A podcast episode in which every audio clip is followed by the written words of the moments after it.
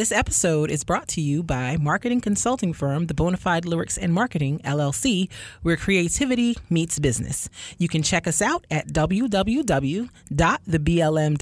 for more information on how we help local artists and creatives maximize their business presence.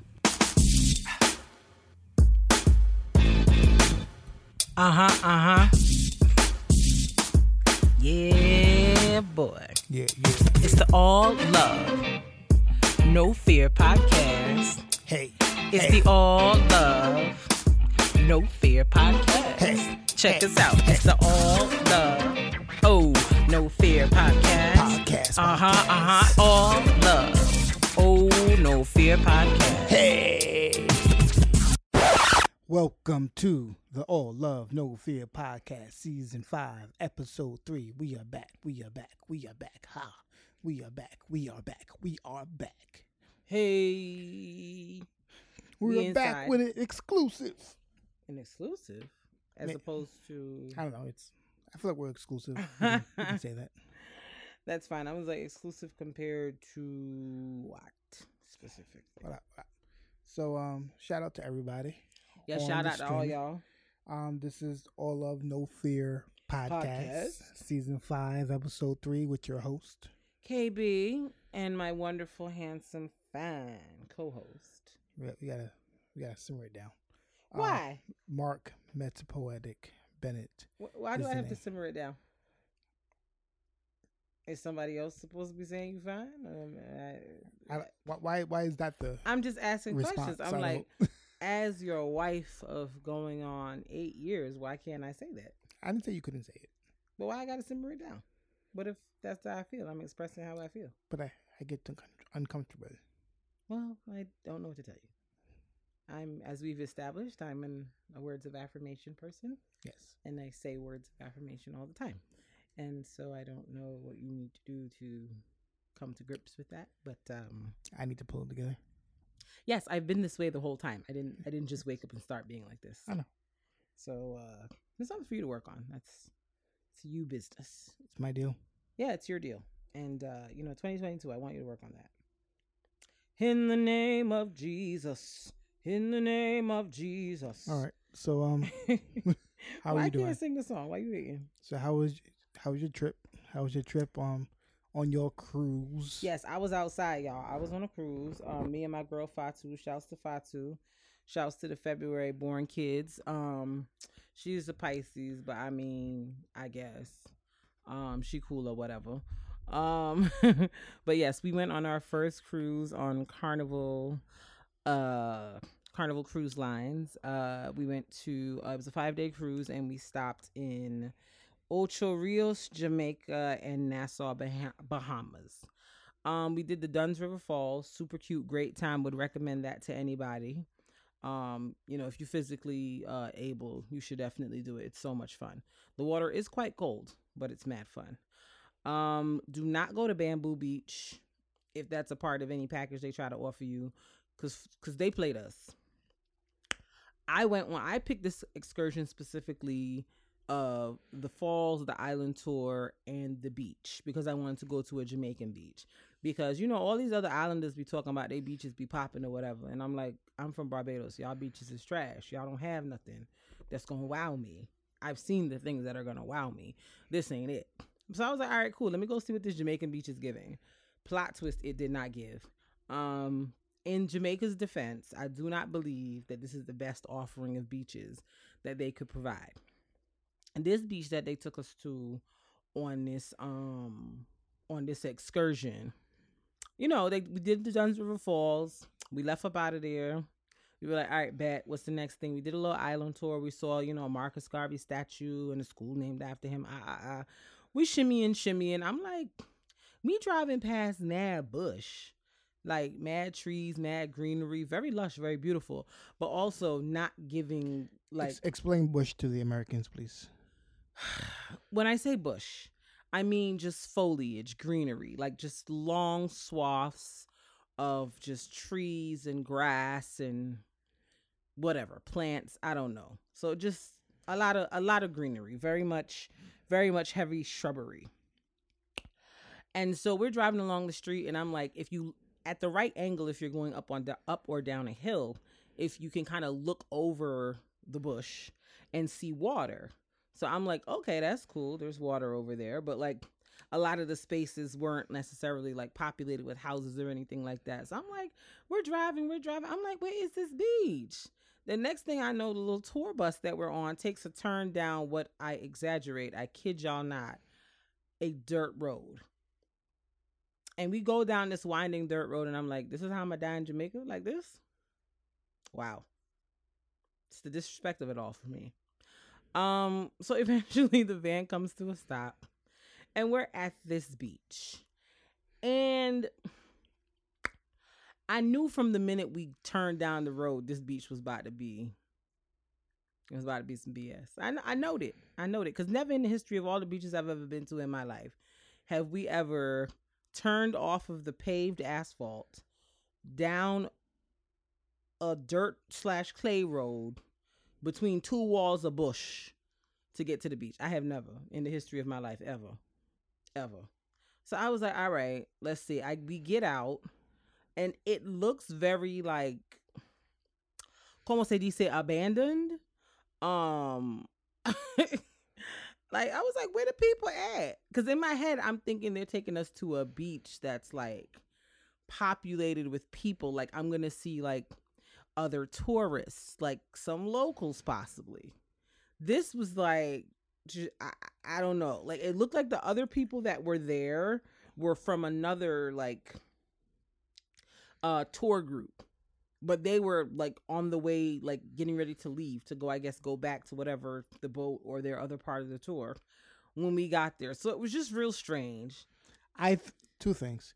I wanted to ask you. I think they did that. Like I said, it's the American door. So they don't want them with the locals because they think that locals are dangerous. I mean, they might be. Yeah. So they're like, we're going to keep them away from the locals. We're going to go to a private area where locals don't frequent. Well, they can't frequent because it's on the side of the road. Yeah, you don't even know a beach is back there. That's number one. For the first thing. And number two, I want to ask you, do they have, I assume they have something similar to Zadar's. I don't know, but I guess they do. To travel around. I guess they do. Did they have it in Bahamas? I know you were walking around that one too. I didn't see any while we was over there. I didn't see any. I saw more like taxis. I didn't see any none of that. But yeah, so yeah, like I said, literally it looked like they cut away the bush and made a path to get to this beach. So the sand was very gravelly, very, very not soft and luxurious and powdery as I've become accustomed to. And then I went into the water, and the water was very much... It was nice. It was okay. But like the beach itself, it was like a lot of rocks in the water. So you really had to watch where you were going, and you couldn't really see all the way down, as I'm accustomed to as well. So I went in there for about five minutes is an exaggeration, maybe 2 minutes, and got out and went back and sat on the beach chair. While we were on the tour bus, the tour guide is like, oh, here's a menu. There's a food place, a restaurant on site. Let's get your food orders so that they can start preparing the food. So by the time you get there, you don't have to wait that long to get the food. Something said, Kristen, don't order the food. But I was like, oh, I only had the beef patty at Dunn's River. I'm going to get hungry again. And we have like 3 hours before we have to be back on the boat. Let me just get something. So I make my order. And I order something on the menu called the Taste of Jamaica. I didn't know before that it was $29. Yes, it was $29. Jamaica food should not be that expensive. It shouldn't. Not in Jamaica. I should have known it was some BS from there. You should have known from the price. But I was just like, oh, I'm going to be hungry. Let me just, I thought it was a little OD, but I was like... You should know from the price, $29. But you know what? I think in my head, too, I was expecting bigger portions. I was like, oh, I could take food back on the boat and eat it later. So, we get there. First of all, the lady said there was a restaurant or a food place or something. I'm expecting some type of little shack type structure with a thing. It was literally a table on the sand with tablecloths and silver chafing trays. I said, huh? They made, oh, what is this? So I'm like, all right, bet. They bring us the plates of food. My friend has the picture of it. I might post that picture as the podcast image for this week. Like the only reason why, I guess, like I said, the reason they stay in business because they're official for that probably tour. Yeah. So they use that place all the time. So like that's why they keep staying in business. They need to not, because there's no other reason why they would stay in business if their food is terrible. Let me say something to you. So what I got was the taste of Jamaica. That's what me and Fatu got. The taste of Jamaica. What the taste of Jamaica was supposed to be was pumpkin rice, jerk chicken, escovitch fish, plantain, callaloo, coleslaw festival. When that plate came and I looked down, I said, oh, games have been played on today. I as a New Yorker, I have consumed my fair share of jerk chicken in the time that I've lived in this nation. I have never, not once, received jerk chicken that looked like red or pink. Not never. I was expecting a dark brown to a black. I was like, jerk where? Like, I don't see anything jerk pon this chicken. Atal. Then they came around a little later with a sauce that tasted like barbecue sauce that they threw some pepper in. I said, that was supposed to be the jerk sauce? Wow. The pumpkin rice looked good, tasted like nothing. I said, I kept eating it like maybe something will happen. Nothing happened. I have also had escovitch fish. I have been part of fish fries where escovitch fish was sold. What those people gives me was 2 pieces of fry-up fish that was more breading than fish. Mad chewy, not escovitch. The plantain, they only put 2 pieces on the thing. Fatu thing only had 1 piece. She had to ask for more. I was like, for 30, y'all got some nerve to put 1 piece of plantain on somebody's thing. The festival was aight. They treat you like you Americans. But it wasn't fresh. The best thing on the plate, I ain't even gonna hold you, was the coleslaw. Yeah. They treat you like tourists. And that's how Barbados treat me. So it was the audacity for me. How Barbados treat you? How? The only reason that they give you one price, and then when you come around they give you a different price. Well, I mean, they treat you like, I ain't never said we don't be scamming. I ain't never said that. So do some scams. But like, it was like, oh, they're not Jamaican. About to get all these tourists. I was mad. I'm gonna be mad at that for a long time. That food was not worth no $29, and it certainly never again. The trip was going good till we got to that beach. I could have left that part out. Yeah, I think I did not like that. I think you have to go to Jamaica with somebody who lives there. I'm like, that's hot garbage. If I go to Ocho Rios again, I'll do something else, but I'm not doing that. Yeah, you have to go with someone you know who lives there, who knows how to get around. Child, that day was big trash. And knows where to go. And then they got us back late to the boat, so we had to run and get on. Child, it was a mess. I said, you know what? I should have just, you know what I should have done? I should have done the Dolphin Cove and the falls and called it a day. Swam with some dolphins, did a cove, and called it a day. I'm trying to get culture and see stuff. Yeah, wasting my time. Cause we didn't get to swim the dolphins with in Mexico either. Huh? We didn't do the dolphin thing in Mexico either. I know.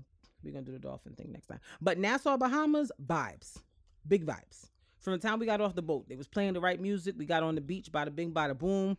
We did our shopping in the shopping center. It was vibes. I would definitely recommend Nassau, Bahamas. If you've never been, or if you're considering a cruise that's stopping there, go. It's big vibes. Also, go to Curly's. The food was some of the best I've eaten the entire trip. The food was mad good, and it was reasonably priced. Thank you very much, Jamaican, please.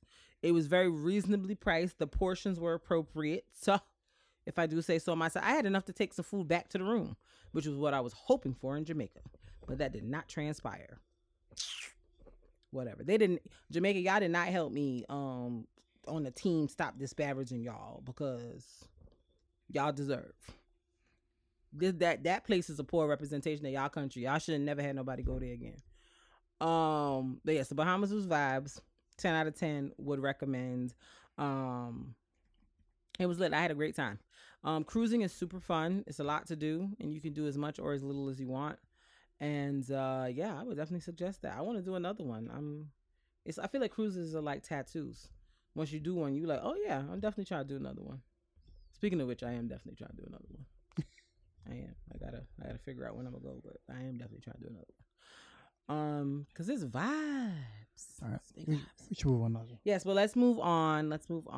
I'll post pictures of my stories this week of the trip, right, so people can kind of see what had happened if they're interested. But yeah, let us move on to our love it or lose it. Hey, love it or lose it. Hey, hey, hey, love it or lose it. Hey, love it or lose it. Hey, hey, hey, hey, hey, hey, hey, hey, hey, hey, hey, hey, hey, hey, hey, hey, hey. Hey, hey, hey. Love it or lose it. Hey, y'all, what's up? Is a section where we have one person who has four choices. Quattro. We have to choose one to lose, throw away, never want to see again, and one to love, hold on to, and never let go. And the choices now are ways of transportation that are manual. Okay. Outside of walking and running. Okay. What does that sound? Okay. So the four choices are cycling or on a bike. Uh-huh. Scooter. Uh-huh. Skateboard. Uh-huh. Or skates or rollerblades. So you said it's bicycle, cycling. Scooter. Skateboard. Or longboard. There are different ones. Mm-hmm. Or roller skates, rollerblading. Oh, okay. Cool. So it's going to be the skateboard for me. You can lose it? Absolutely. Got to get rid of that. That looks like a death trap.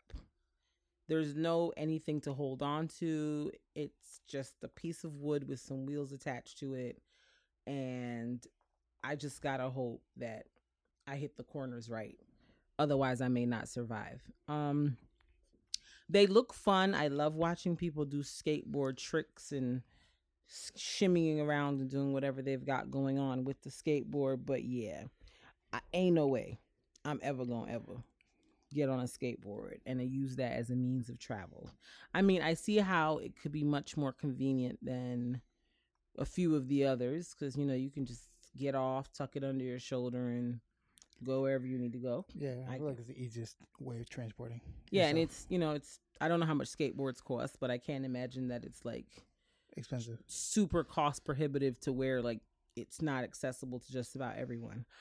I'm a clumsy person sometimes. So I just imagine a skateboard going very badly for me as a travel. I don't see it going well. I'm either going to harm myself or others in the process of being on the skateboard. So I'm a respectfully decline that one. But shouts to the kids that do it though. I can't throw away skateboarding only for the fact that like I feel as if everybody in my age range played like Tony Hawk on games and is like mentally feels as if they would do it. Like, I'm not against learning how to do that, but I feel like I would need, like, an intensive course. And once I take the course, I'll be good. But, like, I'm not just jumping on. I'm past my just falling and get back up and going again. I'm past the age of doing that. Okay. If I fall, I might break something. I won't be hurting for the rest of the week because I tried to skateboard. Yeah. Yeah, I'll take a course, but I'm not against it. So my loser would probably be skating, honestly. Roller skating? Well, let me think.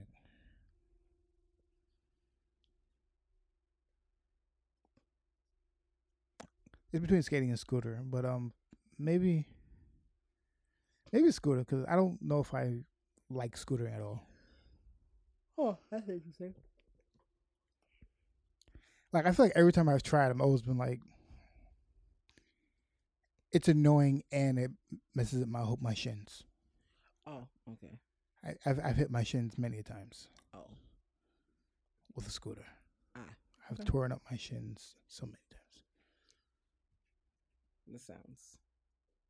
That sounds like a lot of fun. Yeah, it doesn't feel comfortable to me. Okay. Yeah. I think I can, like, I'm a better, I can, I haven't skated in a long time. Like, I've off and on days with skating. Okay. Rollerblading specifically. Okay. Like I've been to roller rinks before. Oh, okay. I have an off and on day. Like I've went to roller rinks a few times with different people. Okay. So like, I haven't skated in a long time, so I might be trash now. Fair, because I was like, I roller skated too in the past, but that was also like 20 years ago. So I don't know how really. I might fall right now. It might not go down. Way it's supposed to go down. It might not go the way I wanted to. But yeah, maybe scooter. Scooter's not fun for me. Mm. It doesn't even seem fun to me. No. All right. What's your love it? I would probably say I haven't rollerbladed in a very long time, so, and I can't ride a bike, so there's that. What? It's the truth. But you can learn. I can learn. I feel as if that's one of the easier things. No, I can learn. Yes, I'm just saying I don't know how. I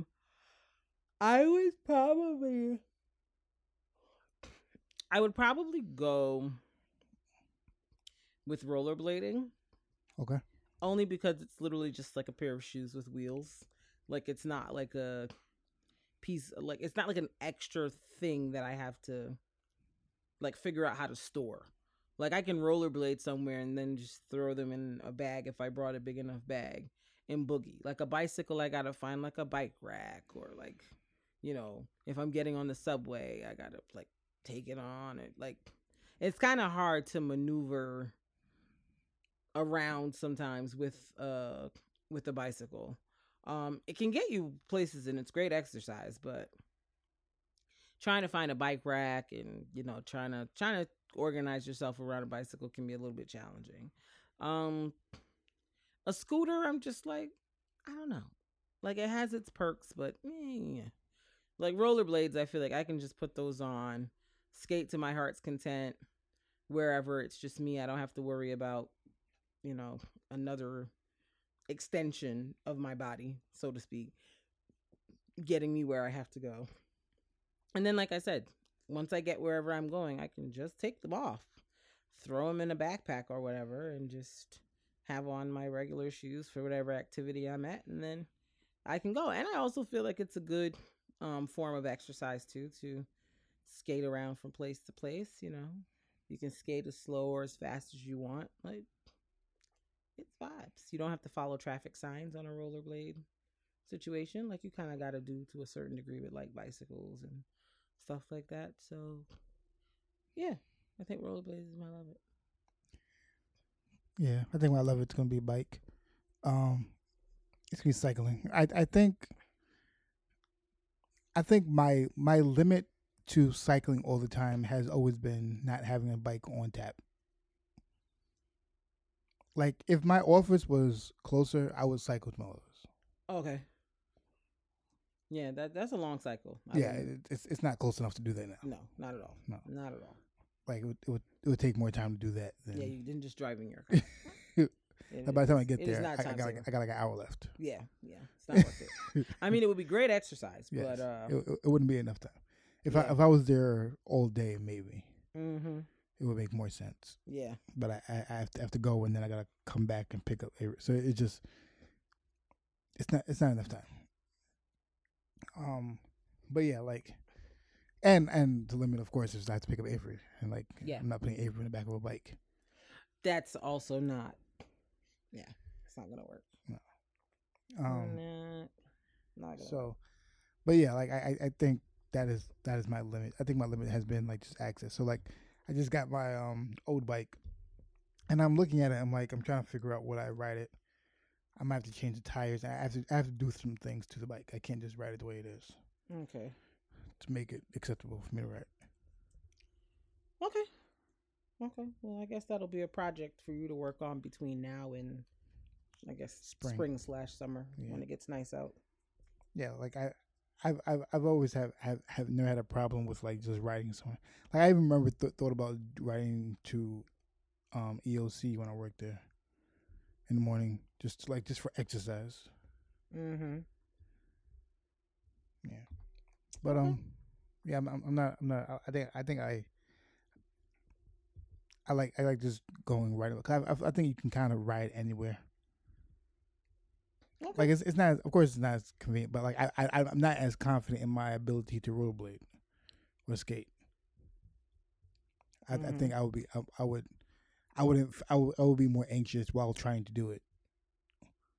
That it wouldn't feel like comfortable. Mm-hmm. Doing it, so that's why I would rather do biking. Okay. I'm not completely confident that I can break. I feel like that's important. Yeah, I'm not completely confident that I can break the way I want to every time. Mm-hmm. Yikes! Breaking is more complicated than I think it should be on skates and rollerblades. Okay. So, that is mine. Okay, I support you. Maybe this summer you'll teach me to ride a bike. Okay. Maybe I'll finally learn. Yes.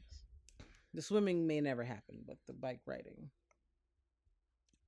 I dare say it might be easier to learn to swim than bike ride. That's a bike ride? Okay. I'm not as confident, but we'll see. Maybe I can learn to do both in this lifetime. Maybe. Possibly.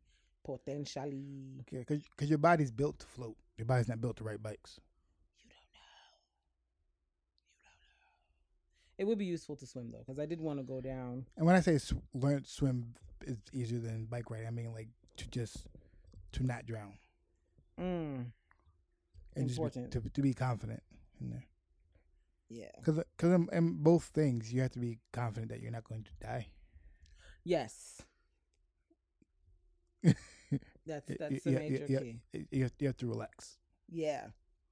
Yeah.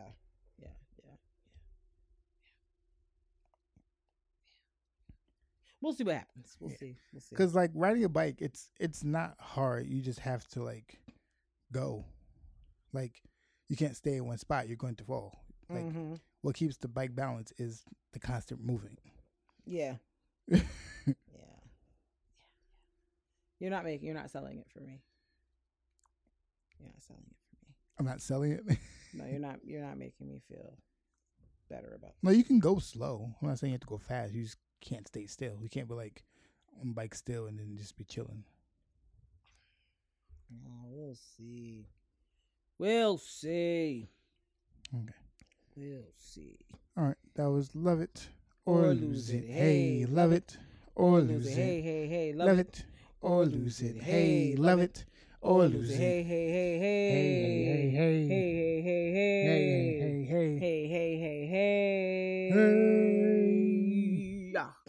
You gotta bring the energy up. I feel like our energy is real. Yeah. Well, it is late at night. Okay, that we're recording this. I know, recording this quite late. But the people hearing it, they don't care. And I get it. Y'all don't have to care. They're like, they're just here for the content. Right. I get it. I understand. I just want y'all to know that we are recording this late at night. We should absolutely be asleep. Okay. We should absolutely be in the bed, but we are not, because we're here to give you the content. So let's get into what we want to talk about today. Word. So Mark and I were having a conversation in the car like a couple weeks ago. And we were talking about, you know, just like interactions we've had with friends and with people over the years. And, you know, just how we like deal with people and view situations with people that we're friends with, or we're considering friends, or considering making friends. And Mark made a comment about me and how I kind of approach things and how I deal with stuff. And he said that I live by a code. And I was like, you're right about that. So we wanted to talk about, you know, like friend code I guess, because, you know, there's girl code, there's guy code, but I'm like, there's also it's friend code and even associate code. It's like the way you deal with them, like right. Friend is the loose term, but just like what to someone you would associate yourself with. Yes, yes. So I guess I'll go ahead and explain what like my code, quote unquote, is. So for me, full disclosure, even though I have siblings, I was raised very much like an only child. So I'm very, very comfortable with being by myself. And being by myself a lot has made me very guarded, I guess, about who I allow into the inner sanctum of like myself, and I allow them to see the fullness of me. There's not a lot of people in that circle. And it's not because I think I'm some kind of celebrity or super important person, or it's none of that. It's literally just something about the way I am that has always been that way that makes me very, very protective of my space. And so, you know, I'm friendly with a lot of people. You know, I've hung out with a lot of people. I've shared certain things with a lot of people, but very few people are like legit friends to me, to the point where like they know like my whole life story. They know like my insecurities, the things I struggle with. Very few people are privy to that information. And again, it's not because I feel like I'm someone super special and I'm, you know, exclusive or whatever. Like, it's not that. It's just, it takes me a long time to open up and share that kind of stuff with people. And, you know, in all fairness, some people don't have time to wait around for somebody like me that will take years probably to get there. So I understand, and I'm okay with that. But for me in general, when it comes to interactions with people, you know, whether it be friends, associates, whatever the case is, I always try to approach those relationships with a certain amount of care and mutual respect that, you know, regardless of whether we're like tight friends or whether we're like acquaintances, associates, whatever it is, there's an establishment of we're going to conduct ourselves with each other in a certain way that's like respectful of, you know, beliefs, thoughts, whatever the case is. And, you know, I'll be the first to say I've definitely said things and done things that have been offensive to people. I'm sure we all have, but I know for myself, a lot of times I don't even realize I've done something like upsetting or hurtful or offensive till somebody says something to me. Because a lot of times in my head, I'm like, sometimes I blurt things out without thinking about it, or I do something and, you know, in my mind, it wouldn't bother me, but it might bother the other person. And so I try to be mindful of those things. Sometimes I get it right, sometimes I don't. But, you know, I'm always willing to own my part in something and see where I messed up at. And, you know, I'm willing to offer apologies and try to make it right if the person is open to doing that.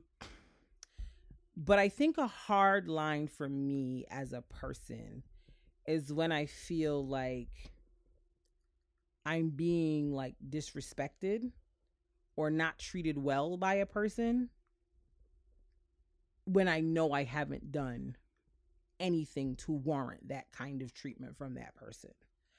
That really grinds my gears. I think that's the thing that really like sets me off and makes me angry. It's like, I let you ride on a lot of things because we were friends or close associates. Not to say that I just be letting people carry on with whatever, but like, I gave you grace because of the relationship that we have, or the relationship that we're trying to have. And the fact that you would this quickly kind of flip it around on me and wild on me, is that grinds my gears. Because when people do that, my initial response isn't even to start wilding on them. My initial response a lot of times is like pure confusion. Like, what's going on right now? Like, how did we get here? Like, what's happening? Like, what is this? And so I guess I'll give an example just to explain what I'm talking about to people. So I had a friend once. There was a conversation that was had at a function. I didn't agree with what the person was saying. I didn't like with what the person was saying. I kind of, you know, in my own way, still very politely, because we were in a group of people, said, hey, I think you need to chill. I don't really like that. I don't like the way you talking. I don't like how you conducting yourself right now. Chill. And the situation, you know, that conversation ended in that moment. And I really had no intentions of ever bringing it up again. Like, I was just like, I just know that I need to move with this person in a particular kind of way because they don't know how to chill in functions. So I just know I got to curate my experience with this person going forward. The person then reached out to me like maybe a week or two later and brought up the situation that happened at the function. And it turned into a full-blown argument where very wild things were said on the part of the individual that was wilding. And I was just kind of like, what's happening right now? Because for me, I had no intention of ever bringing the conversation up again. Like, I just was like, all right, so, because this wasn't the first time the person had done something like this either. This was the most egregious time, but it wasn't the first time they had done something like that. But in previous times, I had kind of spoken to them, but I let them rock because I'm like, but we still cool. We still have a friendly relationship. I'm not trying to, like, you know, engage in like a conflicting situation. But this last time, I was just kind of like, okay, so you just don't know how to act. I just know not to invite you to functions no more because I don't know what you're going to give. And I was never going to bring it up to the person. I had no intention of talking about it anymore because I'm one of those people where I'm like, I watch how people behave. And if you behave a certain way repeatedly, this is who you are. It's now on me to make a decision on how I'm going to govern myself based on how you behave. And so it was just kind of like, okay, so I know I'm going to just have to limit the interactions or whatever it is with you because you behave this way. So when the person called me and they brought up the incident, and I was like, well, actually, you know, my issue with it was XYZ, whatever I said. And then that turned into a whole argument that went back and forth. Like, a lot of ugly things were said by the person to me. And to be honest, I felt like, even if the statements were made in a moment of frustration on their part, they were very cutting and they were very, like, mean-spirited. And it didn't feel to me like even in the midst of this argument, the person felt any kind of positive feelings towards me. Like, I took it like, yo, you've always felt this way about me. You've always thought this about me. You just never said it. And now that you're mad enough with me, you're telling me how you really feel. And so when stuff like that happens, you can consider yourself all but dead as far as I'm concerned. I'm good. Like, I'm never going to speak to you again because, and some may call that harsh, some may call it unforgiving, but I'm like, I've never spoken to anybody, even people I've been, like, pissed to the highest level of pissivity and had every right to feel that way with. I've never conducted myself with anybody in that way. Like, I've never told anybody stuff about, like, their personality or how I thought they were trash or how I felt like they thought too high. I've never done that to anybody. I've never attacked a person's character, even when I was upset with them. If I've ever been in an argument with somebody, I attacked what they did. I attacked how they made me feel with what they did, but I never said, anything about them to the point of where it was like, I felt like there was something disgusting or repulsive about them as a person. And so I find that, I don't know what it is, but when I get into like situations with people sometimes, like they be going for the absolute jugular with me, and they say things about me as a person, like, oh, well, that's why this and that's why that. Like, I remember I got in an argument with my roommate in college. She was the one wilding. I just wanted to ask her what was up. And it turned into a whole argument. She was like, well, that's why you're homeless, and that's why this, and that's why that. And she just started going for the juggling. I was just like, why do people feel the need to do that with me? Like, I wonder what that's about, because I don't do that to nobody. And as many things as I could say, I don't say, because I'm like, what does that have to do with what we're talking about right now? So for me, my friend code is, we can have honest conversations. We can have critiques. We can have whatever. We can speak our piece. But when it starts getting down the line of like you being disrespectful and you trying to say, I'm this and I'm that, and you trying to talk crazy about me as a person and say stuff that's hurtful to me and unfounded a lot of the times, you all but dead to me. Like, I'm never going to talk to you again. Like, on God. Like, because I can't trust you. Like, if you say something to me like, oh, well, that's why nobody likes you, because you talk too much. You think too much of yourself, blah, blah, blah, blah. You will never hear a word from me again, like, in your life. Never. I will see you in public and act like I've never met you before. I will never speak to you. And I'm dead serious about that. And I know sometimes that may sound jarring. Sometimes people may think that's dramatic, but like, I have a line. Like, I've never, ever fixed my mouth to tell somebody, that's why nobody likes you. That's why this, that's why that. I've never fixed my mouth to say anything like that to anybody. So like, the fact that even in arguments with people, even in disagreements, I'm still trying to be like respectful, but get my point across and explain what my problem is on my side.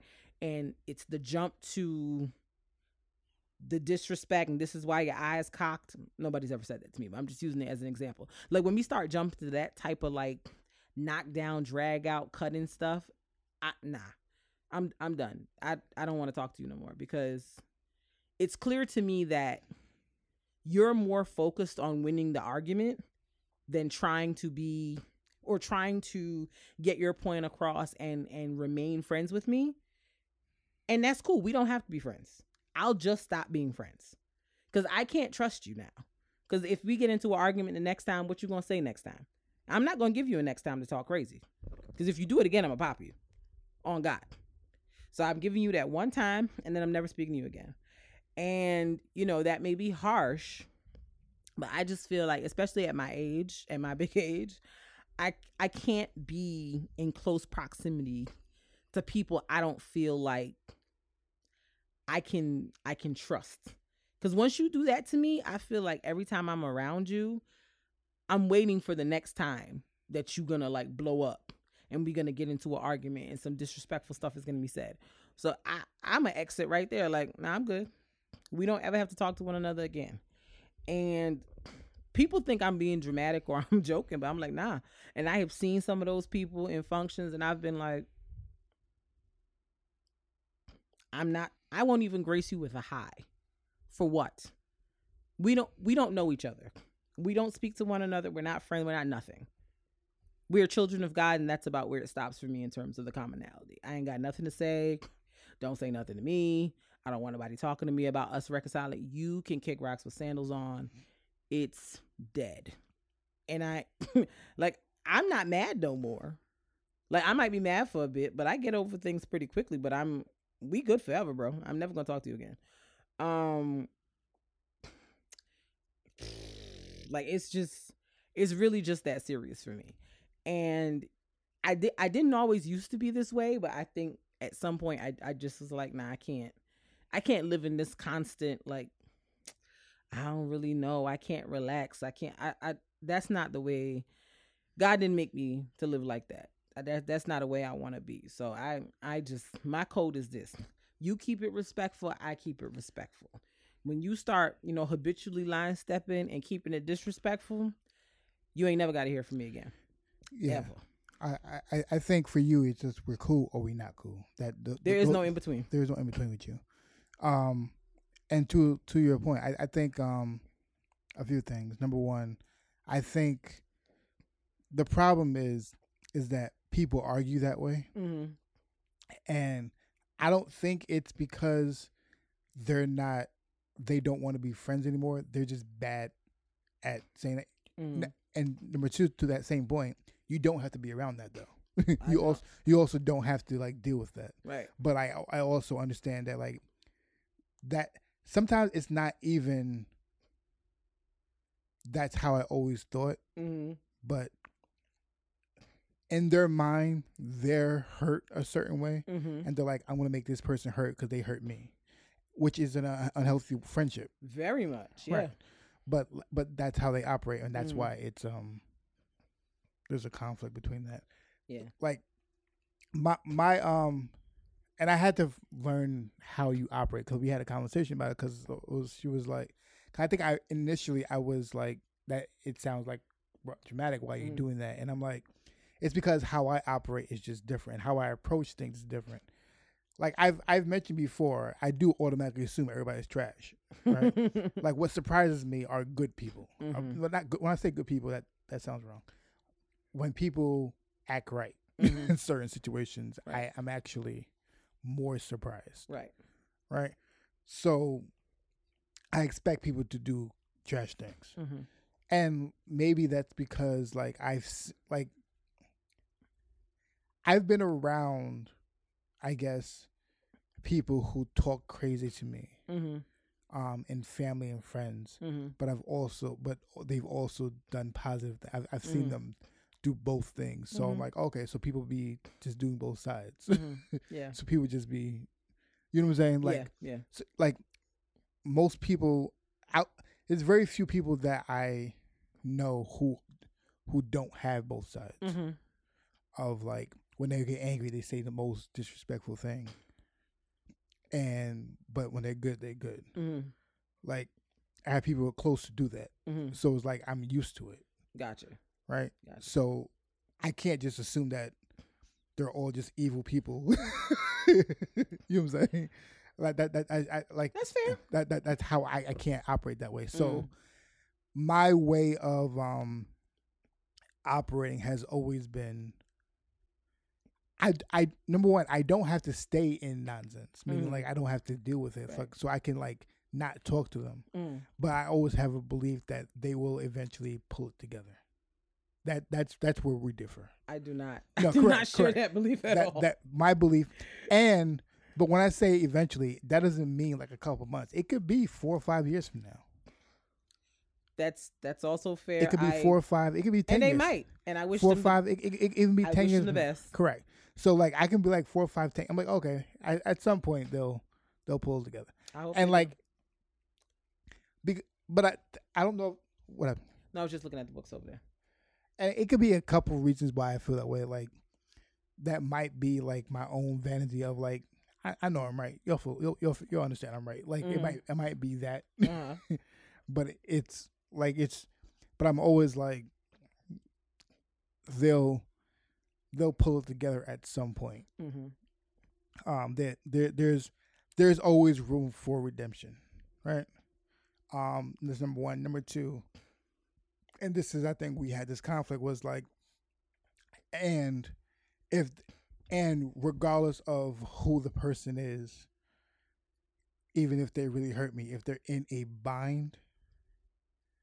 I'm not saying I'm not going to like be there financially and pay for something, but like I will talk to them to talk them through it. Like I like that is like I will do that because I'm like that's how me personally how my faith is set up. Mm-hmm. My faith is set up like even in their mind I have to like I'll talk to them to see what they're going through, and like I'll talk it out and go from there. But that has nothing to do with how we are as friends. I mean, like, as we can't be friends anymore, right? Like, meaning, like, we're not going to interact. We're not going to hang out. We're not going to do anything. Right. But if you need to have a conversation because you're going through something, we can do that. And the concern is, where this is where our conflict is, if it's a person that we both have an issue with. If I'm doing that and you're not, it seems like I'm not on your side. Right. Right. So it comes off as if I'm just like disregarding your feelings. You're trying to be friends with everybody. And I'm like, wow. I'm disregarding your feelings and doing that. Right. But it's just how I'm built. Right. And everything. So it seems like I'm not acknowledging your hurt in the situation. Right. And I think, you know, to bring into zodiac signs, this is where we most act like a Cancer and Aquarius. Yeah. You are like, you know, but I care about their well-being. And I'm like, they're dead to me. Like, you over here talking about, oh, well, what if they're going through something? I will lift up a prayer. I will lift up the prayer of all prayers to the Lord. But I have no intention. Yeah. Like, it's like when I get to that, like, it's just a hard stop for me. Like, I'm literally I think this is hard stop. This is one of the few things where it shows that we're two different sides. Yeah, we're because like, most other times it doesn't really count, but this is where it is. Like, I just be like cold hearted, like, nah, I'm good. Ice in my veins. Might be like, but what if they're sick? And what about it? We can pray. What I got to talk to them for? I'm not. Como se dice? What? For what? And I've told you the reason, and this is the reason why I have that issue because I have a physical and emotional reaction to death. Mm-hmm. Right, mm-hmm. I like it. It bothers me greatly because like there is such a hard line. Yeah, and it would bother me so much if like someone's going through something. Mm-hmm.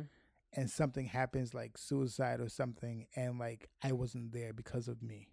It would bother me that much because it was that hard line, and that bothers me. And with the person that we're talking about, like I feel like they were going through certain things, mental issues. I'm like, yo, if something happens, I would feel crazy. I would feel crazy, and it would bother me that much. Like it would. It would really affect me. Gotcha. And it's so like that's because like, you know like certain things really do affect me when it comes down to Like I think death is where my Cancer traits come out. Is that I think everything else I am cool. I'm not like other Cancers. Death is kind of it bothers me because it's such a hard because of my issue of. People have time to for redemption, right? Mm-hmm. So, like, I feel like people are trash. They have time for redemption. Mm-hmm. The hard line of death means they can't redeem anymore. Yeah, it's over. It just was what it was. So, like, it's a hard line of they can't the things that they could do or would do they can't do anymore, and it bothers me. Like, cause like a lot of time, cause like. Do you like see like the potential of what people can do? I do, yeah. I do, and I think the potential of what people can do is what drives me to be the way I am because it's like you don't have to be this. No, people are trash though. But you choose this, yeah. And when I'm trying to tell you this ain't it, you buckling down on being like that. Oh nah, God bless. No, go with God. And even how we approach that is definitely. Because, like, I know, like, people choose that and do that. But in my mind, people will eventually figure it out. Sometimes people figure it out on their deathbed. Sometimes they do. Yeah. And I wish it and pray it for them. Yeah. People sometimes, but I feel like with time experience and things, people will eventually be like, oh, this is, like, they don't have to tell me that. Right. Oh, right. You were right. But, like, they'll eventually figure it out. Yeah. Yeah. So, like, that's what I'm trying to say. Like, I feel like people eventually figure it out. So, like... if something happens before they figure it out or they get depressed because they haven't like that bothers me. Okay.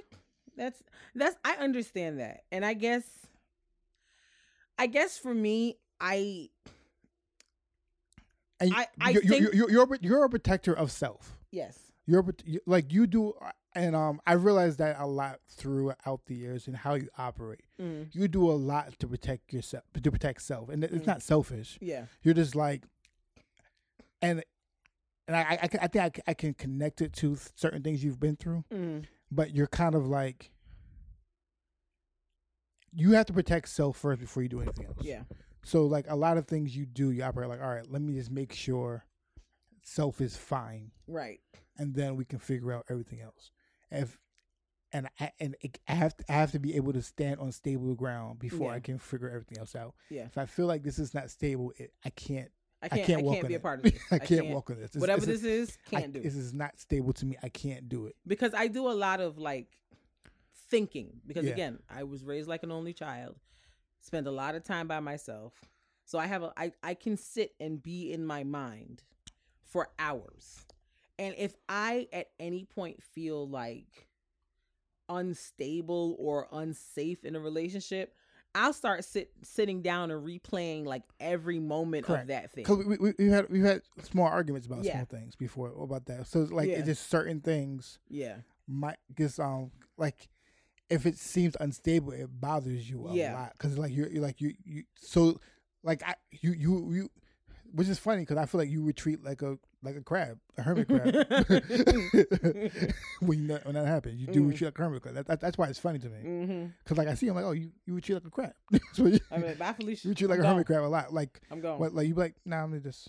No, like I'm gonna head out. I'm not even gonna. Let me just go on my show real quick. I'm not playing with y'all. I don't have any time. Whatever it is, y'all can miss me with it. Like be blessed. Like.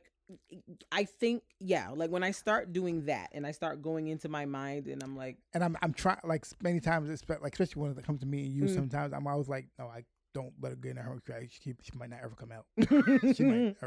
Listen, and I like being in there. It's cute. I know, but like... It's very cute. Like I can literally visually see walls come up with you. Oh, really? I can literally visually see, like, oh, there's a wall here. Like I can tell by your reaction to certain things.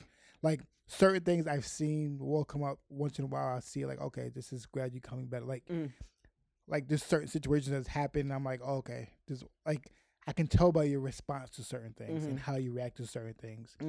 I see how you when you make jokes about certain things. I see the truth in those things. Right. There's been conversations that like we've had with friends, and I've seen your response. I'm like, okay, she's still got the balls up. Okay, I see what's happening.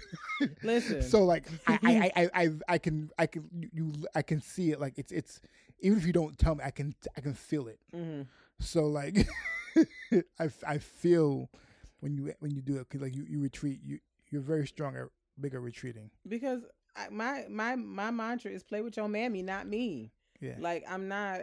Like, I just look at my life and I'm like, I've got too much going on in it. And you've been through a lot already. And I've been through a lot of things already. And like, you don't want to go through that. And again. I'm not, like, I'm smart enough now where I can recognize patterns of behavior and how people conduct themselves. And I'm not saying that I am any type of saint or that I have myself together in totality and that I don't have faults. I'm not saying that. But what I'm saying is everyone's working on themselves. And there's some people who got a little bit more work to do than others. And I can't be a part of their work journey. I get it. And that is okay. It doesn't make them bad people. It doesn't make them evil. It doesn't make them any of those things. All it makes them is not for me right now. And I agree. It's just sometimes I just want you to give me time to figure it out. Because like once again, I have to do things to kind of work with your personality, which is in conflict with mine. Yes. So like this cutoff game is strong.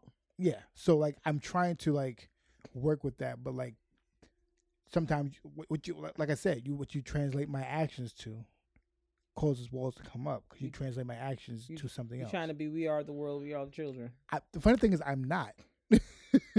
I'm because like you notice I cut people off also, so I'm not. It's not that you cut off.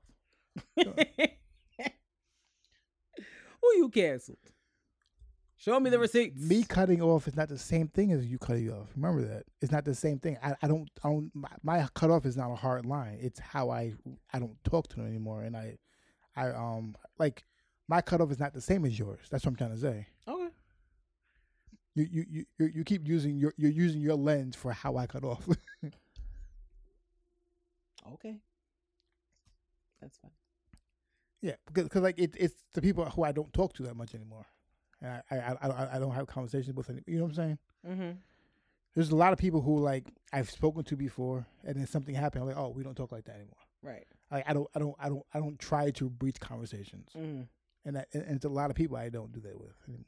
It's true. Something happened. I'm like, oh, I don't breach these conversations with. Mm-hmm. Whether it had to do something with me or something with you, mm-hmm. or if something with Avery, like I don't breach those. You don't attempt to have conversation anymore. No, I don't attempt to have conversation anymore. But like I said, our cutoff is different because like if I find out something like. I be like me. I'm like, oh wow, that happened. Yeah, I would call. I would check in. I'm like, yo, what's going on? Because I would, it would bother. It would eat me up. And maybe I need to grow in that area because I'm currently never going to do that. Correct. And I think change, but yeah, currently, correct. Never but like, I wouldn't suggest doing that until like it. Because to me, it's inauthentic. Correct. To do something like that. If you don't want to, then I'm never going to be a fake. Like, that's why I said, like, even though I said it earlier, like, kind of like in a joking way, like, I'll still offer a prayer for you. Like, just because I've cut you off don't mean, like, I want bad for you or I hate you. I just have no desire to interact with you on any level. So if I did hear some news, for example, about, like, somebody that has fallen into the cutoff category that, like, got sick or was going through something, I would be like, damn, that's crazy. It sucks that they're going through that. I'm sorry to hear that. I'll pray for them, but I'm never gonna call them. Correct. Because like, and to you, it's unauthentic because that's how you feel. Because it's how I feel, and I'm like, I also don't want to open back the door. It's unauthentic for me to not. Yeah, and I understand that because I don't want to open back the door to thinking we could be friends because that's over. That's canceled. That's never gonna happen. I don't. The funny thing is, I will offer. I will pray for you. I will think about you. I will think positive thoughts. I'll do all that, but we ain't never finna. And I don't know if my strategy is better because I don't want them to think that either. The thing is, I don't care if they think that. I also can't reach them because I've deleted them from everything. So even if I wanted to, even if I really wanted to find them, I would have to do a lot of work to find them. Yeah. And it just, I ain't even gonna do all that. Like, I don't, like, because I would be like, I would help them. And then when they try to be friends again, I'm like, oh, nah, we're not doing that. So like, and that's why you're a jerk. And that's why I said, like, I don't know if my way is better or worse. Like, I think that is where my issue is. Mm-hmm. My issue is like, I react to situations, not big pictures many times. Mm-hmm. Right? So like, someone is hurting, and I'll be like, oh, are you okay? And everything from there. I'm really worried about what you're doing. Mm-hmm. But then they're like, oh, let's hang out. I'm like, nah, I don't want to hang out. Right. Like I'm not even trying to open the door to that. I just want to make sure you're good. Because now you're going to think I'm a jerk because I don't even want to deal with all that. Like, let's just not. Yeah. But I really do care. And like, I want to make sure you're okay. But once you're okay, I don't want to do it. And see that. So I'm not sure if that's just I'm not sure if it's better or worse, but that's how I operate. And like it's happened. Like I think that's happened like before I met you with like exes and stuff like that. I'm like, oh, I heard, it was like, and they kept calling me. I'm like, nah, I don't want to talk to you anymore. I'll make sure you're good. Right, but see that's to me where it gets a little toxic because. How's it toxic? It's not because it's like your caring is giving the person. And an idea in their mind that there could possibly be an opening to relationship in some capacity with you again, when that's not what you really want. And so it like, I feel like there's a way to care without being that hands-on. And I'm not saying be that hands-on. I'm just calling and say, are you okay? Be cool on that. But that's your business. You can handle these things however you want. I'm not calling anybody, but that's just me. Because a call requires effort and intent. I ain't gonna do all that. I think it's just gonna be a silent prayer. I might see you in the streets and say, I give you a head nod, but I'm not having no conversations. I ain't finna do none of that. For me, that to me is kind of line blurring with the outreach. That's why I feel like I'm so like. Hardcore, like no contact, no outreach. Because I don't want you to ever get because here's the thing. And as I said, I don't. The problem is I don't care. The problem is I don't care if you feel that way. Okay. I'm still gonna operate the same way. That's fine. That's what I said. Like that's what I said. Like you can feel whatever you want. What I'm still going to do is still not talk to you. Right. And for me, I'm like, if I'm not talking to you, I'm not talking to you at all. I don't care what's happening. I'm not talking to you at all. Like, it's canceled. If I open the door to start to reach out to you, to check on you, it's because I'm interested in continuing to talk to you or having some type of fleeting kind of relationship with you. If I've cut you off completely, no contact, I'm not talking to you about anything for anything ever. Yeah. Like, the door is closed. I also operate, I have rules for each person too. Okay. That I interact with. I think I subconsciously create rules in my mind for each person on how I operate, how we walk, how we talk, and what I will not interact. And the rules change based off of our interactions. And I think I do have rules for each person. So like this person, I'm like, all right, if this person calls and they're sick or something like that, I'll talk to them, and then we won't talk ever again. If this person calls something to do with like their child or something, I'm like, oh, I'll do that for their child. But like you know what I'm saying, like I have mental rules subconsciously. I don't write them down, but just subconsciously, I think I have rules about how to, and you know how I am with my rules. My rules, I don't break my own rules. Yeah. Like for me, I have rules. I don't break my own rules ever. Yeah. So, but someone else doesn't know my rules. Yeah, I don't know. Like I guess I just like clean breaks with things. So I'm just like that. Like this person doesn't. We don't talk. You're an off and on. You're light switch off. Light switch. Yeah, it's light person. Switch on, light switch off. It's very, it's very cut and dry for me. And I don't think. I say I'm gray, but I don't think I'm gray. I just have this mad rules. Yeah. Like yours is like switch friend, not friend. Mine is like 10 different switches. Like this is on, this is off, this is on, this is off. It's like I don't really understand it. I have like 10 different switches for each person. Like this one, this one, this one. I got so one switch. Like, yeah, and that's where it operates. Like I just have multiple switches for each person. Yeah, and some things are off, some things are on. Yeah, like I just for me it really just boils down to, do I feel. Yeah, I think gray area is incorrect about how I feel about things right now. Like, and this is not to say like, oh, you do one thing, we get into one argument, and now we. No, I'm not saying that. It's just when it's off, it's off. When it's off, it's off. That's what I meant. Yeah, when it's off, it's off. It's like for me,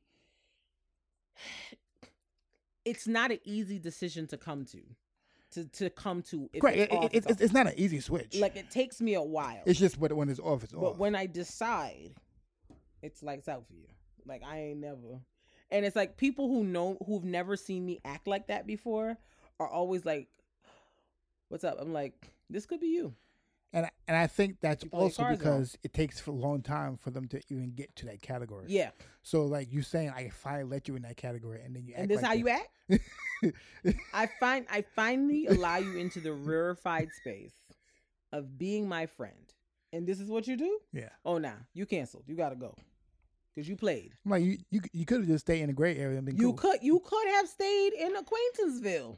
It was cool over there.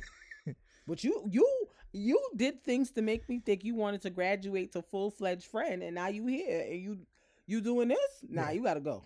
Yeah. You gotta go. You can't be up here. You gotta go. You might make it back to Acquaintanceville one day. You might. But you also might not. Yeah. And it's leaning heavy on the might not. But we'll see. But yeah, I definitely am like, nah, I can't. Because like I said, I'm not a perfect person, but I do try to be the best friend I can possibly be to people. And when I feel like that's not being reciprocated, and I feel like I don't deserve the way I'm being treated by somebody, yeah, I can't. And in the example I mentioned before, that was like the crux of it for me. Is that I felt like I didn't deserve the way the person was treating me at all. I was just like, well, what? Yeah. And like, what is this? Like, that's nothing I have said. Like, I'm the first one to look back at something I've said or done and be like, all right, maybe I wild. Maybe I said something crazy. Correct. Maybe I overdid it. You're a lot more careful when you talk. When I talk. Yeah, to make like a lot of people are not. And so, I don't think this person is careful when they like. They just be saying stuff. I think they're a terrible person to argue with. Yeah, I think so they're a person that like going for the jugular. When they argue, they're just gonna say crazy stuff. They just say anything. And like, I don't think that means they mean it, but it means that like you said it. But you don't want to be in that space with someone who does that. Yeah, because I'm which is a valid thing. Right, Because for me, I'm like, words mean things, words matter, and you can't take words back. Like, don't do things to hurt me. Yes. Don't say things just to hurt me. Don't say things just to hurt me. Because if that's what you finna do, you finna be canceled faster than a stolen credit card. Yeah. You canceled. I'm not even finna play with you. Because what are we doing if we can't even have a civil conversation? But they might do that to other people also. And that's I'm trying to say. Cool. I'm not excusing it. I'm just saying like I feel like they might do this. They probably do. Yeah. They probably do. And my thing is, good for you. Good for them other people. You can play over there. No, I don't think they want to play either. With me? No, thank you. You can go on somewhere with that. Because for me, I'm like, and especially like as I've gotten older, I'm like, my husband don't talk to me this way. You think I'm gonna let you? Nah. It's crack that you smoking. Like, there are people in my life who know how to conduct themselves with me. There are people in my life who know how to talk to me and treat me respectfully. You at your big age should know how to.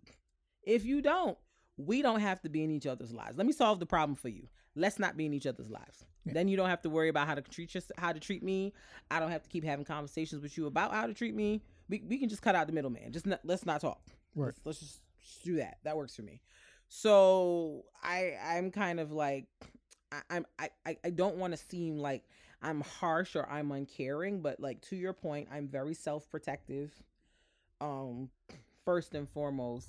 And secondly, I'm just at the point in my life where I'm like, I don't have the energy to teach someone how to conduct themselves with me. If you have a disagreement with me or you feel some kind of way about me or something I've said or I've done, and you're not able to have a civilized conversation with me without it immediately going to low blows and insults, you're not mature enough to be my friend. And that's cool. We just ain't got to be friends no more. And I'm okay with it. It's no hard feelings. It's no beef. It's no nothing. I'm just not interested in you as a friend, as a person, as a nothing. God bless. Go with God. I wish you the best in life, but I'm not finna do it. Yeah, I got it. Yeah, I'm not finna do it. That's just where it's at for me. But yeah, that's basically the Bennett's friend code. You see, we are different. People be thinking we the same all the time and we twinsies. No, we not. I think Mark's too nice. Mark thinks I'm mean. Mark doesn't think I'm mean. That's a lie. Mark, you think I'm mean with certain things too. You are mean, with certain things. Not all the time. You're not mean to me. You're mean otherwise, but you're not mean to me. But you know, we do have differing opinions on this, and this is something we talk about like on a fairly regular basis because it affects because us. It's like because like if we both friends with somebody, and I'm like, they're dead, Mark. And Mark's like, but what if? And I'm like, they're dead. Yeah, because like, it comes off like I'm not acknowledging right how they hurt you. Yes, that's how it comes off. Right, and so we've had to have some challenging conversations about that as well, because I don't think he thought that's how I took it. He was just looking at it as a, I'm still cancer empath. I'm still feeling. I'm like, it's dead. So I'm like, oh, well, he doesn't care about the fact that I've killed them in my mind. He still wants to be friends. And so that turned into like a whole back and forth between the two of us. But I think we're on the same page, at least, of understanding the other person's point of view, even if we don't necessarily agree with it or practice it. We get where the other person is coming from. We're just, as you said earlier, built different. And that's just the tea. So yeah, I'd love to hear what other people's like friend code is. Like, have you ever thought about it? Have you ever defined it? Like, what is it for you? Like, are you more on my team of cancel? Are you more in the Mark team, like cancel but could still possibly get a contact? Or are you somewhere in the middle or on the opposite end of either of these? I would love to hear it. So let us know via the socials. We're All Love No Fear PCast @gmail.com is the email. All Love No Fear P1 on Twitter and All Love No Fear PCast on Instagram. We tweet nobody. Child, I be on Twitter reading. We tweet nobody. I ain't even gonna hold you. I be on Twitter reading. I don't know what happened. I feel like I used to be more of a tweeter like 5 years ago, and then I stopped. But we be on there though. We have an account. Just tweet us. We'll respond. We'll respond. So yeah, up next is new music time. New music. So this week we've got on the docket for the new music, Mary J. Blige, who was just performing on Super Bowl, released a new album called Good Morning Gorgeous. I've listened to about half of it so far, and I really, really like it. I plan to get into the rest of it this week, but it's giving so far. Jasmine Sullivan released Hotels, Motels, which is an extension of the Hotels album that she put out last year. So she's got some more stories on there. She's got a story from Issa Rae, and she's got some more songs. It's very cute. The Issa Rae story is hilarious, but it's Issa Rae. What are we expecting? Snoop Dogg also put out an album, B.O.D.R., called Back on Death Row. He also coincidentally is now the owner of Death Row Records, so... Mm-hmm. You know, the tie-ins, it's lit. That makes sense. He was also at the Super Bowl, which we're going to talk about in a little bit. Jay Holiday, if you remember him, I'm going to put you to bed. That guy, he put out an album called Time.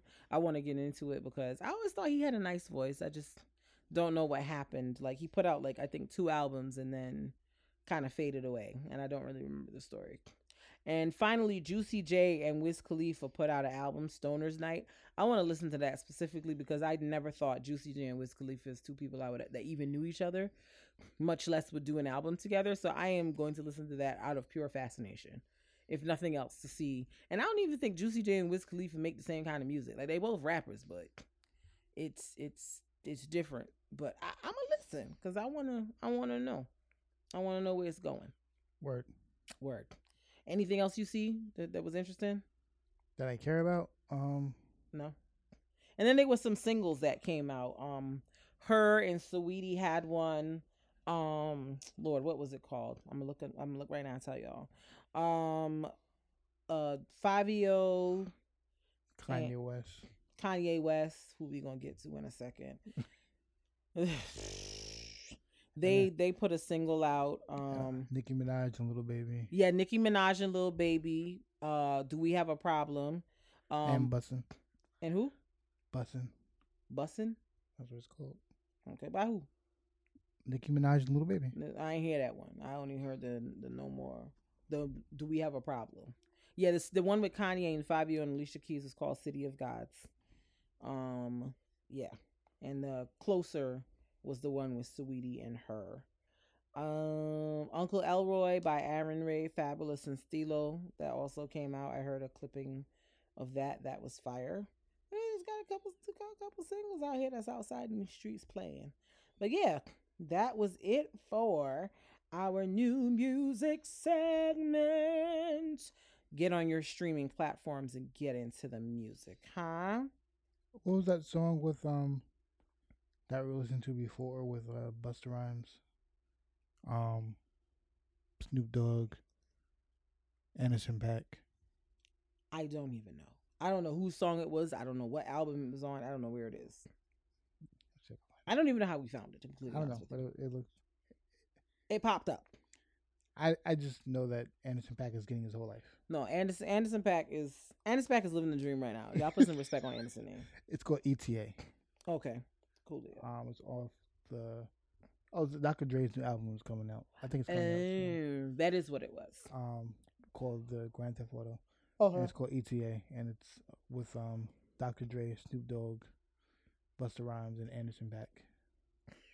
Okay, gotcha. Sorry if y'all hear a lot of noise in the background. It's me trying to clear my nose. I don't have the Rona, but I think the temperature changes from tropical to snow in New York is messing me up. Apparently, there's additional vocals by BJ Chicago Cake and Marcia Ambrosius. Okay, but come on, additional vocals. Get your money, y'all. Get your money. So what else is going on in the world? This week in random, y'all. So let me just start off. In random. Her Excellency, the Right Honorable Robin Rihanna Fenty, is with child. She broke the internet. Started off Black History with a belly pic. Her and young A$AP Rocky in the streets of Harlem, walking around, giving very much belly in the winter. The prince or princess of Barbados soon come, because I don't think she's revealed the gender. But since Robin has revealed that pregnancy, that belly's been outside. Every outfit, Robin got her belly out. Like, get into me. And we are. No one will ever say that she wore a fake belly. Ahem. What? Because her belly outside. We see it. The people see it. The people know. We just waiting on the birth. That's all we trying to do. We waiting on the birth. Is it a boy? Is it? You didn't like that? That was a necessary shot. It was very necessary. It was not necessary. Oh, it was absolutely necessary. Because sis had a beehive could come if they want. We saw the belly fold. She seen it. We seen it. The interviewer seen it. I ain't make that up. You can find it on the internet if you want to. Whatever. But shouts to Robin and A$AP. The funny part about how people are relaying this story about Robin and A$AP is funny to me.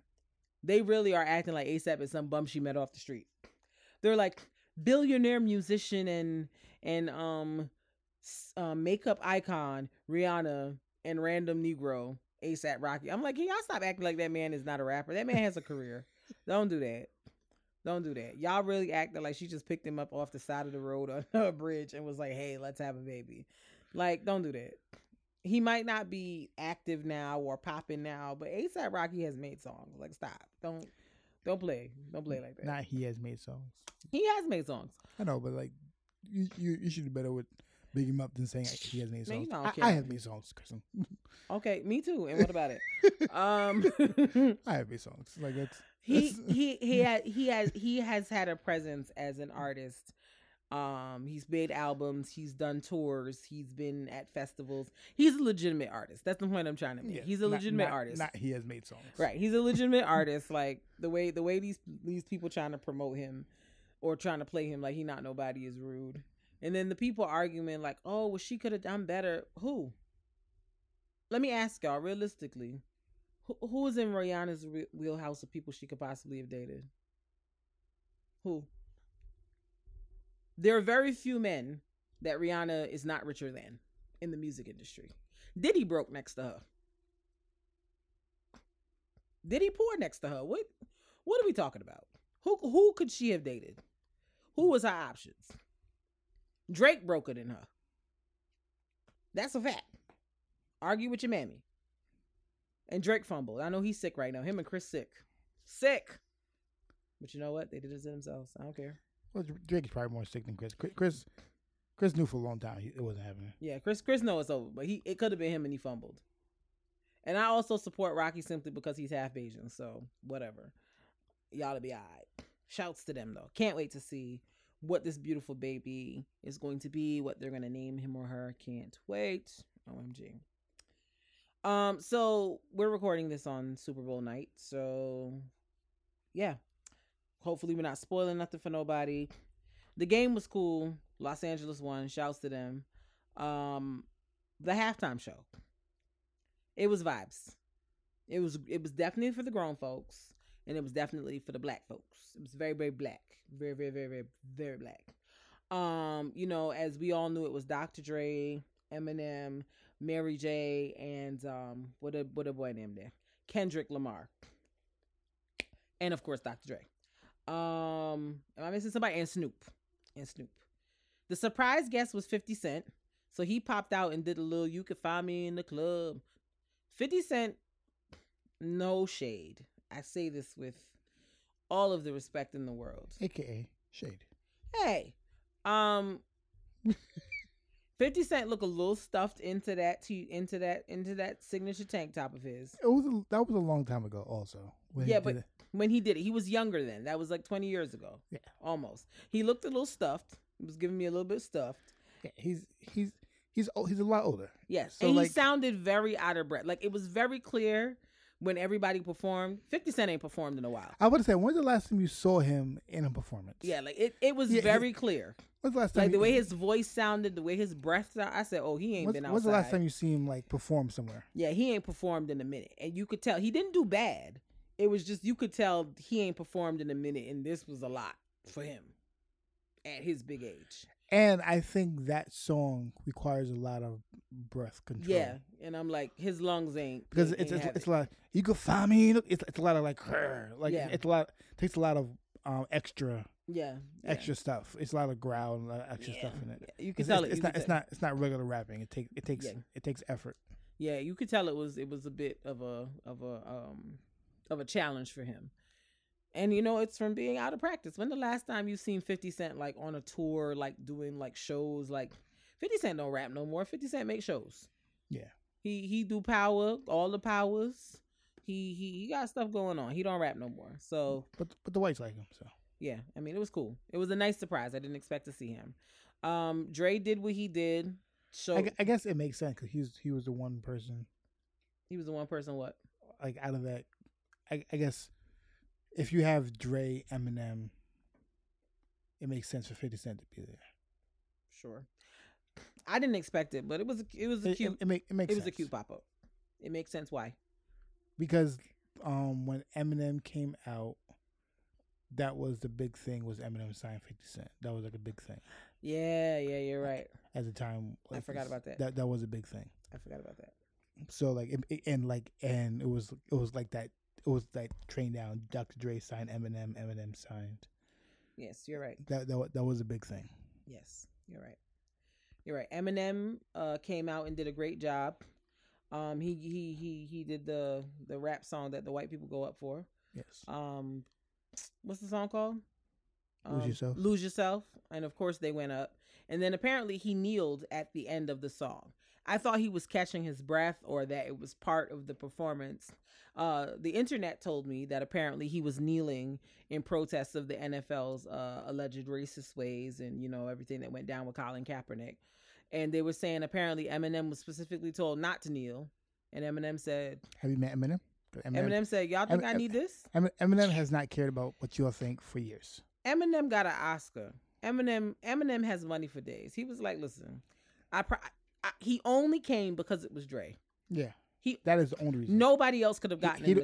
He don't like none of that stuff. He don't like none of that. He only came because it was Dre. He don't care. So I said, oh, okay. He just said, I'm a kneel, and y'all gonna be mad, and that's gonna be the end of it. And so I saw something on Twitter because, you know, the internet is quick. They were like, the white people shielding their kids after seeing Eminem kneeling. The white racists. I said, well, y'all will be all right. Y'all will be all right. I also appreciate that Eminem really comes to performances in his regular clothes, like the clothes he goes to the Target in. I appreciate that. He don't make no effort to get dressed up to come to a show. Like, I've seen Eminem perform at the Oscars. I saw him perform at this, and I saw him perform some ways as a couple of years ago, and I'm just like, he don't even make no effort to seem like he coming to a performance. He literally come straight from the Target to the performance arena. But, you know, God bless. Love it for him. Snoop gave us what Snoop gives, like, just cool, great breath control, was given all type of crip walks, loved his suit, very California, loved it for him. Kendrick, I loved his performance too. It was very energetic, and Kendrick's breath control, to be young, but it's great. It's excellent. Like, I love the creativity of his performances. So Kendrick was great. I wish he would have gave us a humble, but I understand there's only so much time you got here at this little thing. You got to move it along. Now, the Queen, Mary J. Blige. Like I told y'all a few weeks ago, if Mary don't do nothing, she gonna look like money. And my God, when she popped out on that little platform to perform, I said, my God, Mary. Oh, she looks good. With a T. Good. The weave was laid. The makeup was right. The outfit was given. The thigh highs was given. She gave us her signature bop and kick. Mary gave what she was supposed to have gave. I wanted more Mary. I ain't even gonna hold y'all. I wanted and I needed it. And then when I found out that the guy I went to Hofstra with, who's a stylist, who has styled Mary in the past, Jason Rembert, shout to him, styled her for this. I said, He probably styled her for the commercial too, and Mary looked like... He be styling Mary like money, okay?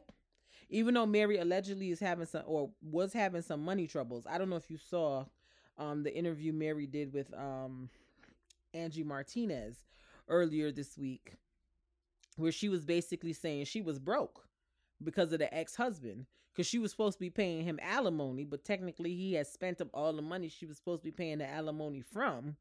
So she was like out here going on tours and like working really hard to make back the money. So I'm like, Mary said, look, I might not have had the money, but I'm going to look like money whenever you see me. And I love that for her. And I hope that she recovers financially. Lesson to the ladies. Don't be letting these mans manage your money. Do not be making these mans your manager. Don't do it. It never goes well. Mm-hmm. Ever.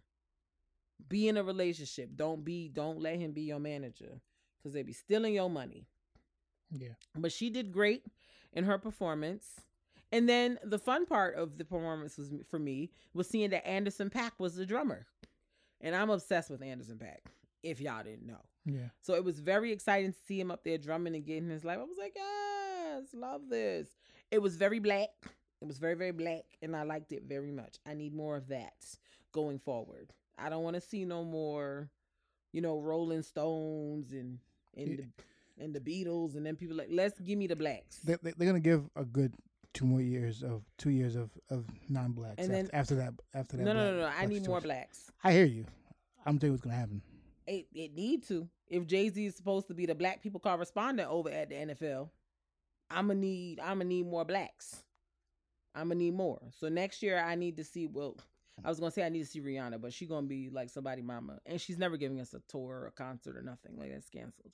So I don't know. But what other black people would you like to see perform at the Super Bowl? I would like to see Usher, for sure. Usher would give us a show. Yes, Usher would be great. I want to see Usher. Who else do you think? I want Missy to lead. Yes. Because that little snippet she did when Katy Perry did it like a few years ago, it gave me what it was supposed to give. I want Busta Rhymes. Busta Rhymes would be vibes. Yeah.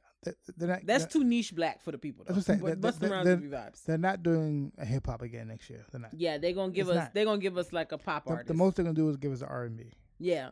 So that's why I feel like Usher could be a possible. Yeah, they're not giving us hip hop two years in a row. Honestly, they can let Anderson .Paak ride. Let Anderson .Paak ride, bring Bruno out and do a little leave the door open for the kids. Like, I'll watch that. Yeah. I'll watch that for sure. Like, it's gonna be some. The problem is, right, This is why it bothers me, and like this is why people don't understand why it would be crazy with the racism. When it's a black artist, you get Janet Jackson, Beyonce, Prince, mm-hmm. Bruno Mars, mm-hmm. Doc Dre, or everything like that. White people. Regular white act. Like we be when they ask the best for us. They just be asking the regulars to come. Like the top tier black artists every time. White artists like, don't you want to come do Super Bowl? You can come do Super Bowl. Like they be having like Kenny Chesney. I'm like, girl, what? It'd be the most basic. I'm like, who y'all finna play with? I'm not finna watch no Kenny Chesney. No shade to Kenny, but I'm not finna do that. Yeah. Absolutely not. You get the top of the top. Of the black. Yeah, talent. I'm like, what we doing? Because I think the only white people I ever watched like with any level of intensity was Coldplay, because I banged Coldplay. Yeah, and I think Coldplay even got Beyonce out there to come and do something. Yeah, that's what I'm saying. Like it's because they knew they wasn't gonna carry with just me looking at them. That's what I said. Like I feel like we give them the best of the best every time. Yeah.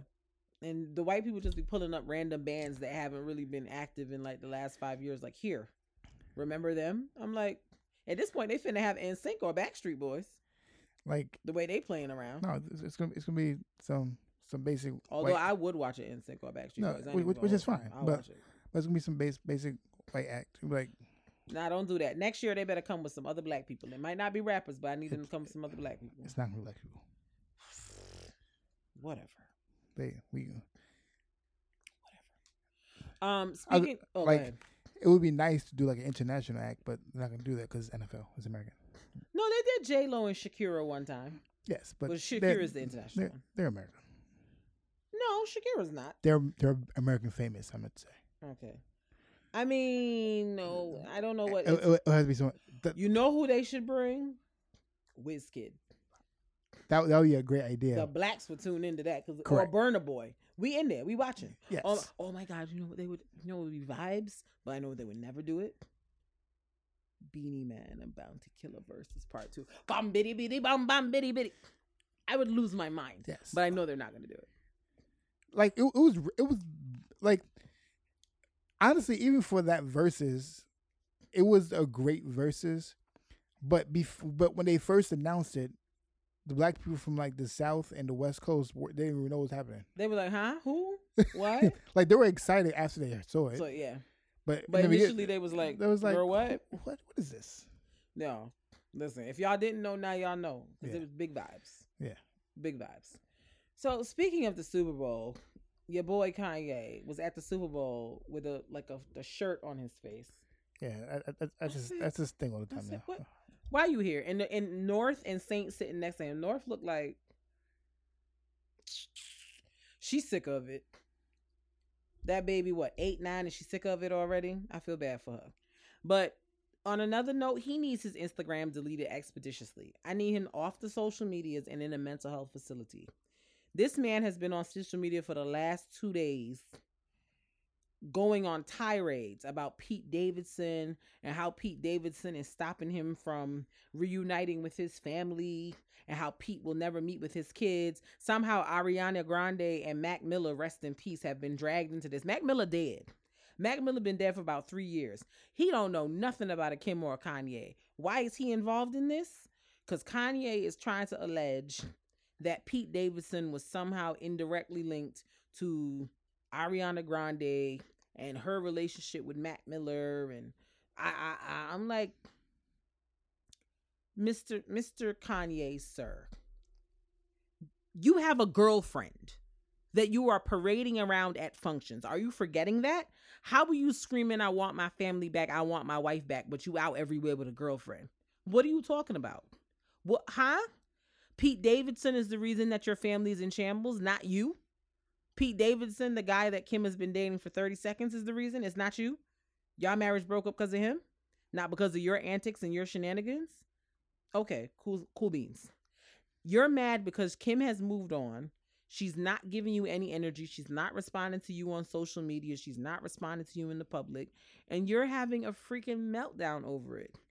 You have a girlfriend, bro, that you dress like Kim and you dressed her like Amber Rose too. So, like, what are we talking about? Yeah, and people keep being on the internet, "I support Kanye. I support Kanye." No, Kanye should never be alone with those children because he's nuts, okay? He's nuts. He's clearly having a manic episode, and everybody continues to act like that's not what's happening. And he needs to be in a psychiatric facility. He needs at least a 72-hour hold because something is going on. Who owned the Twitters? Mark Zuckerberg. Shut his Twitter down. Jack Dorsey's Twitter. I'm talking about Instagram. Mark Zuckerberg, shut Kanye's Instagram down because he's on here wilding. I hope Kim is screenshotting for custody battle purposes, but shut his Instagram down because he is behaving in a way that is very concerning. The fact that Kim Kardashian is the same one in this whole situation. That's the part for me. The fact that the Kardashian family is the same party in the situation is wild to me. And the fact that the Shade Room and other blogs with a lot of reach are reposting Kanye stuff, like this is not problematic. Some people just have like the hate for Kardashians, but Kim looks sane in this whole situation. Right, because she not responding to nothing publicly. And it's like the more he keeps going, the crazier and crazier he's going to look to a judge. So go ahead. Kanye is showing me why Jay-Z stopped dealing with him for a minute, because it's like, what are you doing? What is this? Why are you on the internet talking, running your mouth about stuff? Like, what are you doing? You wildin' and you look nuts. Moving on to other crazy things. If y'all haven't watched it yet, I suggest y'all do on Netflix. Tinder Swindler. Fascinating, riveting piece of documentary.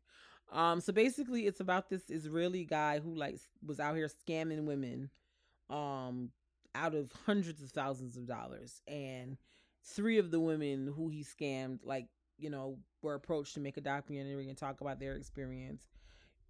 It's some of the wildest stuff I've ever seen, but it also reinforces for me, not to say that black people don't be getting scammed, because it be happening, but it's interesting how other people don't be recognizing the red flags and situations that be there, and black people be like, "Wait, you didn't see nothing wrong with that? That didn't seem strange to you?" Oh, like all the black people I know that watch Tinder Swindler was like, "See, I could see him from right there. That's where it was going to be a problem, right there." But these people kept on playing with this guy, sending him money, whatever. It was crazy. So I didn't know Mary Mary did lift their voice. They did. I saw that. But yeah, check out Tinder Swindler on Netflix. Mark watched it with me. What did you think? Yeah, I think it was very interesting.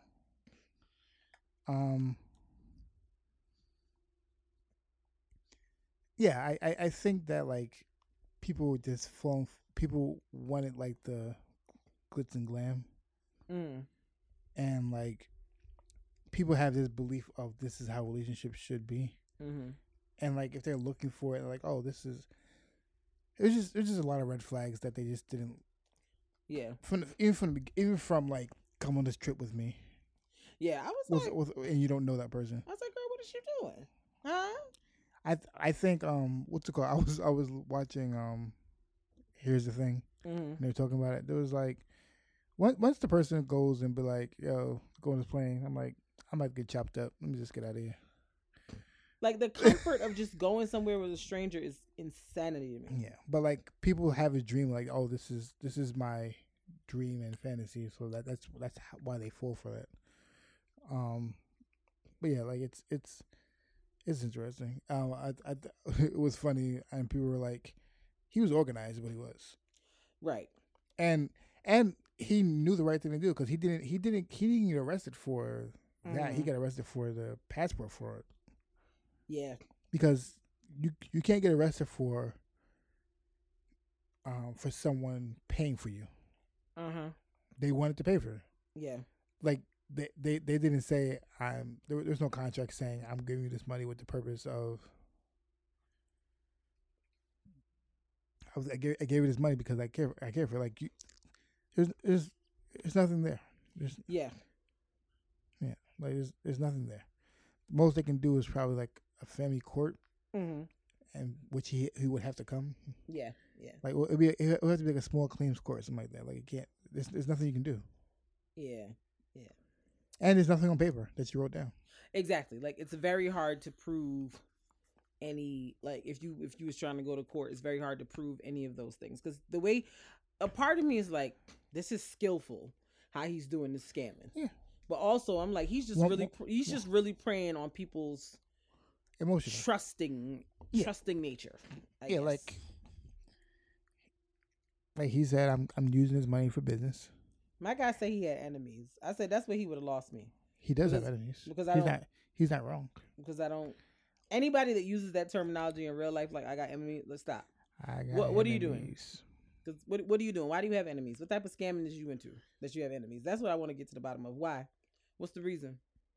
Yeah, it was. Because people who minded their business and doing what they need to do don't have no enemies. What are you doing? And one thing that was said, and I was like, and I fully understood. Why I was upset when there was like, this is how it wasn't black people because the woman kept sending the articles or stuff that people sent to them to the guy. He's like black people were like, all right, let me hold on to this, let me see what's going on. Yeah, let me confirm some things. Like not gonna let the person know up front that I know what's going on. I was like, what? When I saw that, I said, what are you? Like why are you telling up front about what's going on? Are you dumb? Why would you do that? Are you dumb? It was giving me very much dumb. Very, very much done. But yeah, go watch it. It is fascinating to say the least. Speaking of other white nonsense, so apparently there's a lawsuit going on against Tesla from some of its black employees. Apparently it was a bunch of racism going on down there at the Tesla factories with all types of, nooses being hung and KKK being carved into lockers and benches. It was just a very uncomfortable environment for black folks apparently, and had been going on for several years.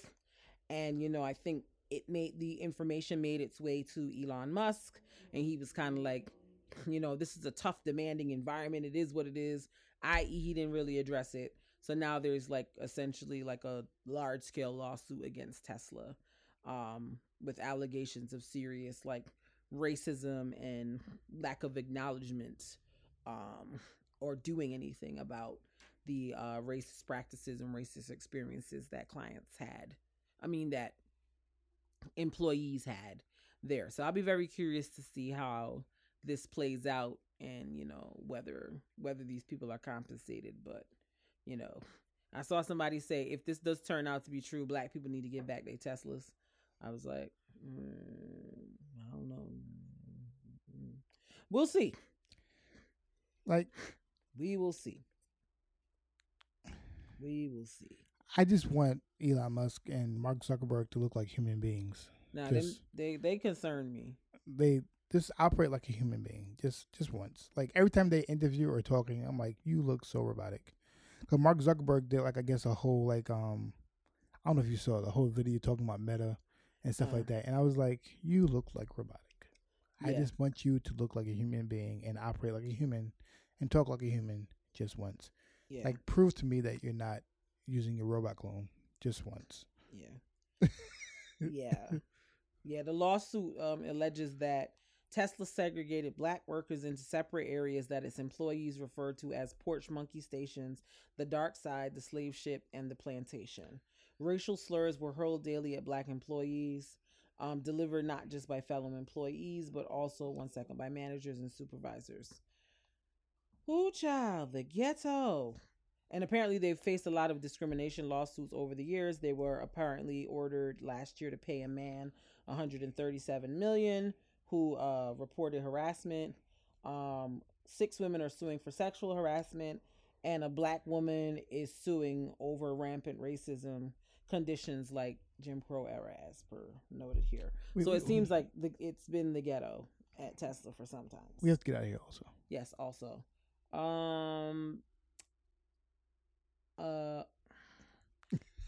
Moving on.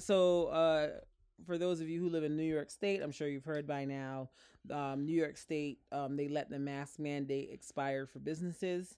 So technically, you're not required to wear a mask indoors at supermarkets and businesses of that nature. But I guess individual businesses can decide whether they want to keep requiring people to wear mandates, to wear masks.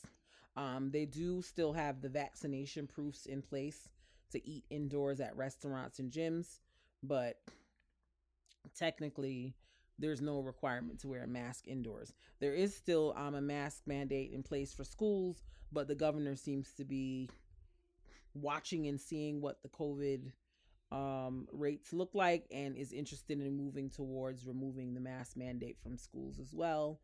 New Jersey has already done that. So we'll see how things shake out with this. But as for me and my house, we're gonna wear our masks because I'm not confident that a lot of y'all know how to act in general. So I'm gonna keep my joint on just in case. You know, we'll see. But for the moment, I'm gonna keep my joint on. Be blessed, y'all. And that was it for us for this week in random. So we're gonna leave you with our weekly affirmation. This week's affirmation, I screenshotted it from Ebony Magazine, a post they made a couple weeks ago. I don't know where it came from originally. I tried to go back and find it, but I couldn't. So we'll just give Ebony Magazine the credit for the moment. So the weekly affirmation is: my mind is brilliant, my body is healthy, my spirit is tranquil. I create my own path and walk it with joy. My positive thoughts guide me to new heights. I am conquering my fears and becoming stronger each day. I will have a good day because it is my choice. I am not afraid to be wrong. So yeah, y'all, just meditate on that every day. Think about it and make it a beautiful week, y'all. That's it for the All Love No Fear Podcast, peoples. So we gonna head on out. Until next time, we bid you adieu. Wow.